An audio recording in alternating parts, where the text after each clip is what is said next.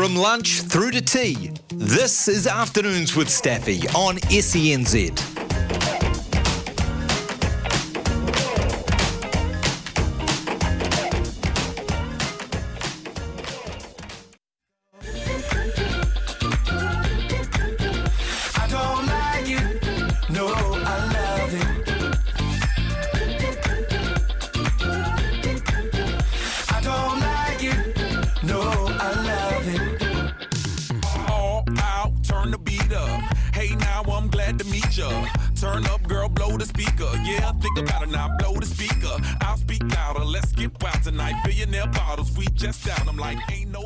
Uh, it's time to talk the Warriors, and joining us is one of the hosts of this Warriors Life podcast, Fonzie. Welcome in, Fonzie. I don't know whether you've heard the news on our news. 25 minutes it took for the stadium to sell out. Mount Smart, go media, Mount Smart for the Warriors. Big, big game against the Knights. Um, gosh, that, that excites me. G'day, Staffy. Great to be here, mate. Yeah, it's exciting times. I know we lost on the weekend, but there's still life in us, and great to hear the stadium's going to be chockers. Um, let's get straight to that game. Actually, no, we won't talk about the night. Let's talk about that Penrith game in the weekend. No one beats Penrith on how they played. They were sublime. Yeah, they were very, very good, especially in that first half. And we made some errors, and you know they really just showed up the limitations in our squad, I think, and uh, did a number on us. And yeah, that was that was premiership winning form from Penrith in that first half. Mm. Uh, I think you know we've come a long way, Staffy, when we're sitting here now trying to measure this Warriors team against the defending premiers and what we need to do to to match them. And there are a few things we do need to do to give ourselves a better shot, but. Uh, yeah, I don't think there's anything we could have done with the players we had available that would have beaten that Penrith team on the weekend. What were your observations out of that Warriors performance? I know no SJ is a big dent in us, but you know, I've marvelled at Adam Fonua Blake all season. He didn't seem to. I thought he had all of the the wherewithal to match it up with with the big front rowers from Penrith, and he just just wasn't quite there. Yeah, I mean, there's two stories you can tell about this game, Staffy. You know, one is that we made some errors, like uh, Nyakota is offside from that early kick, and then Montoya drops a bomb, and then Berry drops an offload, and those errors led to points. And but for those errors, we were there and thereabouts, and it might have been a different game. That's the sort of the nice story, but I think that's wrong, right? I think the truth is that Penrith's middles were just going to roll through ours, no matter whether or not we made those errors. They were eventually going to get over the top, and because of those errors, we never got into a long enough grind to really see it. But I think the signs were there, and I think you're bang on. I think they went after Adam Fonua Blake, did a number on him, really slowed him down, but also the speed they play through the middle. I just think he was struggling with the pace of the game at times, which I don't usually see from him. But they're just so fast through the middle, those those Penrith forwards. And the other one that I was looking forward to is seeing how Dylan Walker went at um, in the halves. Uh, he's just a wonderful player, but not only did we lose Shaun Johnson, but we lost Dylan Walker as probably the best 14 man in the NRL. It was two losses for me, and I don't know if they'll do that again this weekend.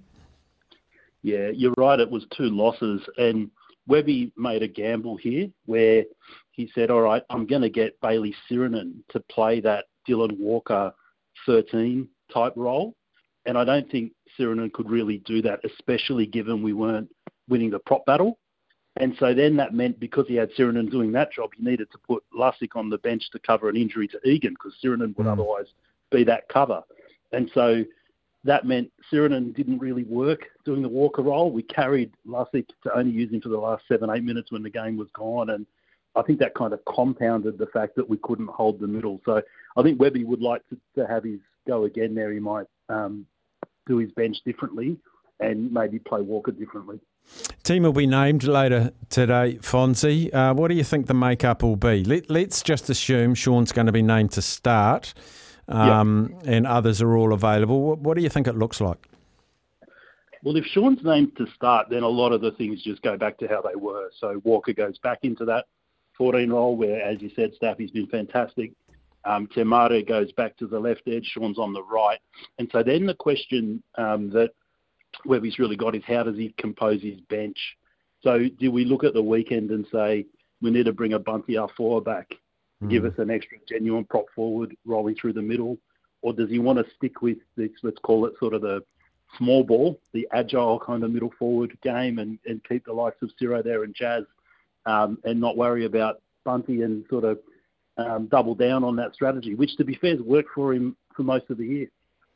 Yeah, and the the Knights, um, Kalyn Ponga has been banged up uh, the last two weeks, won the AC, and I think his noggin got a bit of a bit of a heavy hit um, right at the end of that game. He's he's more. I feel like he's more important to the Knights than SJ is to the Warriors.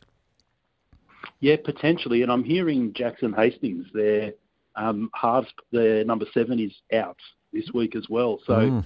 if you've got Hastings out, if that's right, and Hastings out, and then Ponga's a little bit banged up, then that does bring them right back a bit um, to where they're going to have less sort of control um, around their overall game and less strike. So, um, look, I, I like Kalyn Ponga, and I thought he, he was fantastic on the weekends. But I mean, if, if we if we're going to play without SJ, I don't mind if they have to play without him. Yeah. Um, Mark's just sent in a text, which is interesting. Uh, he says, I think the Warriors are suffering from not having top level competition over the last two months. And it was sort of my little asterisk going into the playoffs that I think only Canberra were a top eight side that we'd played in the last six or, or seven games. Uh, fair comment? Maybe Staffy. I reckon something a little bit different. I think that um, all year Webster's been papering over the fact that we're a prop or two short, and he's been doing that by getting very long minutes out of Tohu and Fonua Blake. And I wonder if they're just fatiguing over such a long year as we hit the back end. And then also this strategy of using the smaller agile middles, which, like I said, has worked really well, is probably starting to get found out a bit when we come up against the genuinely elite teams. And so, like Webby's a, a master coach, but he's not a wizard, and there's only so much he can do. And I think it might just be that that we're we're sort of getting just that found out in that dimension a little bit. The unfortunate thing is there's no room to freshen up now, is there? It's just um, we're going to get, get some real mental fortitude performances if we're going to go deep. Yeah, look, the emotion of being home and the stability of being home and Newcastle travelling will count a lot for that. Um, I think there's definitely another lift in this side, and I think it can be this weekend. I think we can win this weekend. But beyond that, um, you know, well, let's worry about that after the weekend. Yeah, I know all the focus is on this weekend, but you've just highlighted something about um, papering over cracks, props, etc. My understanding there's one or two roster spots left for next year. Is that where you think Webby and Co will target? Yeah, that's what I'd be looking at. I think that um, this Walker at 13 thing is a, is going to be a lasting thing. Like that's a, a, a sort of innovation he's brought to the way we play that we can keep. But we are just short. Like on the weekend, I was looking at it going, man, if we had Shaun and just give us Spencer Leniu, you know, the Kiwi prop they had on the bench who came on and had a fantastic 30 minutes, just give us those two players, maybe we win this game.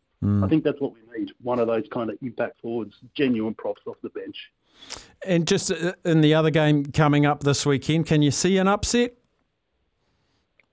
No, no, I don't see an upset. Um, I think the the favourites will win both games, and uh, we'll have top four back in the prelims. Away we go again. Roll our sleeves up, go over to Aussie and do it all again. Fonzie, um, when's your next uh, pod out, or have you just put one out? No, we'll we'll have one out later the week, Staffy. We did an emergency one on Friday after you- and others broke the SJ news, so we're uh, just just regrouping and ready to go later this week. All right, this Warriors Life podcast. Go and find it, folks. Fonzie, as always, love chatting to you. Cheers, Staffy. Thanks, mate. Cheers, buddy. Fonzie, it is a wonderful podcast. They get all the inside, all the passionate fans, but they're also realistic as well. So his prediction is the top four will reunite next week, which I think, um, I think Sammy means we. Who do we get? Brizzy at Suncorp. We get Broncos. Very, very scary prospect. Um, look, I, I, I'm going to throw a, a, a cat amongst the pigeons here. I was going to say a spanner amongst the pigeons, which would probably do the same job. Um, but why not? Not why not, but man, it'd be interesting to see Webby if he threw young Ali Toa just onto even onto the extended bench um, for this weekend. The man had an absolute blinder for the New South Wales Cup team, which coincidentally are, are one step away from a grand final um, themselves Oh. playing this weekend after smashing the Raiders in their elimination game. he was a freak, um, and he is a serious talent. You remember that game he debuted in against the Raiders, Jarrod Croker's 300th, and he was defending yes, Jarrod yes, yes. Croker, a big occasion, going up against guy playing in his 300th game, his NRL debut, and he crushed it. Um, so I, why not throw something like that in the works for this week? Because look, there are serious issues with the, with the edge defence, particularly the left edge, which is where Ali Leiataua played. Um, why not give it a crack? Why not give it a crack? At least, like I said, on the interchange, see what happens. Because you know, as as much as I think um, Adam Pompey's really excelled in 2023 and had a great year, there, there is something going on with that left edge that is getting exposed by teams over the last five or six games. Now, I know you and Kempe, you analysed the heck out of the rugby league. Apart from Kalyn Ponga, or maybe guided by Kalyn Ponga, where, where's the Knights' two biggest strengths? outside of Kalyn Ponga? Well, they've got two very, very good wingers in Dominic Young and Greg Marzhew. Dominic Young, very, very fast, and we don't have a lot of pace apart from, like, Dallin is quick. But, um, yeah, that's going to be hard to stop. Dominic Young, Greg Marzhew. Um, they've got a they've got a pretty sort of tough forward pack. Um, Tyson Frizzell, um, Lachlan Fitzgibbon. They they just they're not Adam. They're not going to be like Adam Fonua Blake in the fact that they're just big and they've got footwork and stuff. They're just toilers and they're nasty and they're mean and you know they'll put big shots on and they, they just go go to work. So And they've had 10 wins in a row. correct, They've got, they've got a lot of confidence. up And for guys so- like Tyson Frizzell and that that sort of confidence is what really pumps them up. So yeah, tough game, very Mm. A tough, game. Running it straight will be tomorrow, um, 2 till 3 on SENZ here. Ken, uh, Kempy and Sammy will be oh, into it up to their necks. Right, we shall take a break now. We're just at quarter past two. Uh, the Bills and the Jets is on. I look up the TV and they're in ad break, so I can't even tell you the score, which will please Phil from Hastings, who records it.